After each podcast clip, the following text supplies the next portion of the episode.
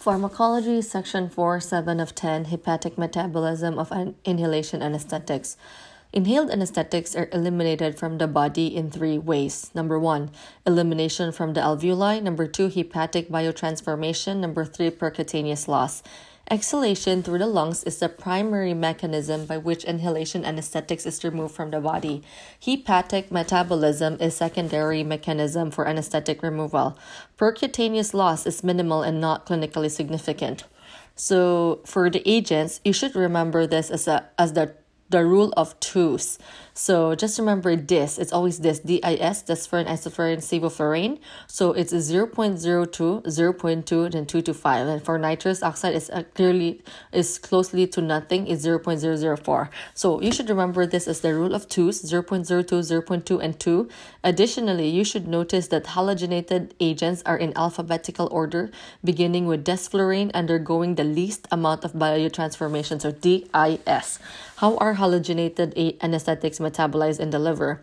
The halogenated anesthetics undergo metabolism by the P450 system, and this is primarily ca- carried out by the CYP2E1. During anesthetic induction, it is unlikely that metabolism significantly counters the rise in FA. Metabolism plays a more important role during recovery. Metabolites of desflurane and isoflurane.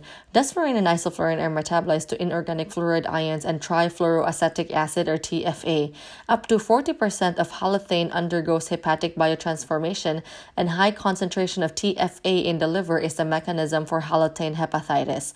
Although desflurane and isoflurane undergo a much smaller degree of hepatic biotransformation, there remains a very minute possibility that TFA could precipitate an immune mediated hepatic dysfunction, especially in a patient with previous TFA exposure.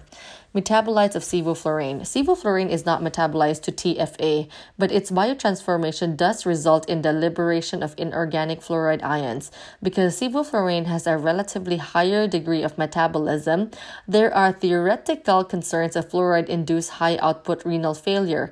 This type of renal failure is characteristic characteristically unresponsive to vasopressin.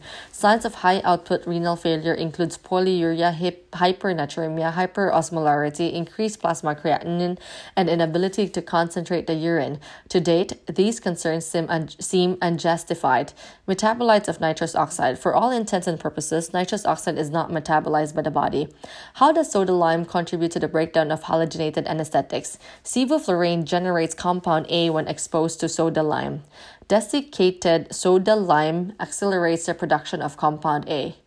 Desflurane and isoflurane produce carbon monoxide in the presence of desiccated soda lime.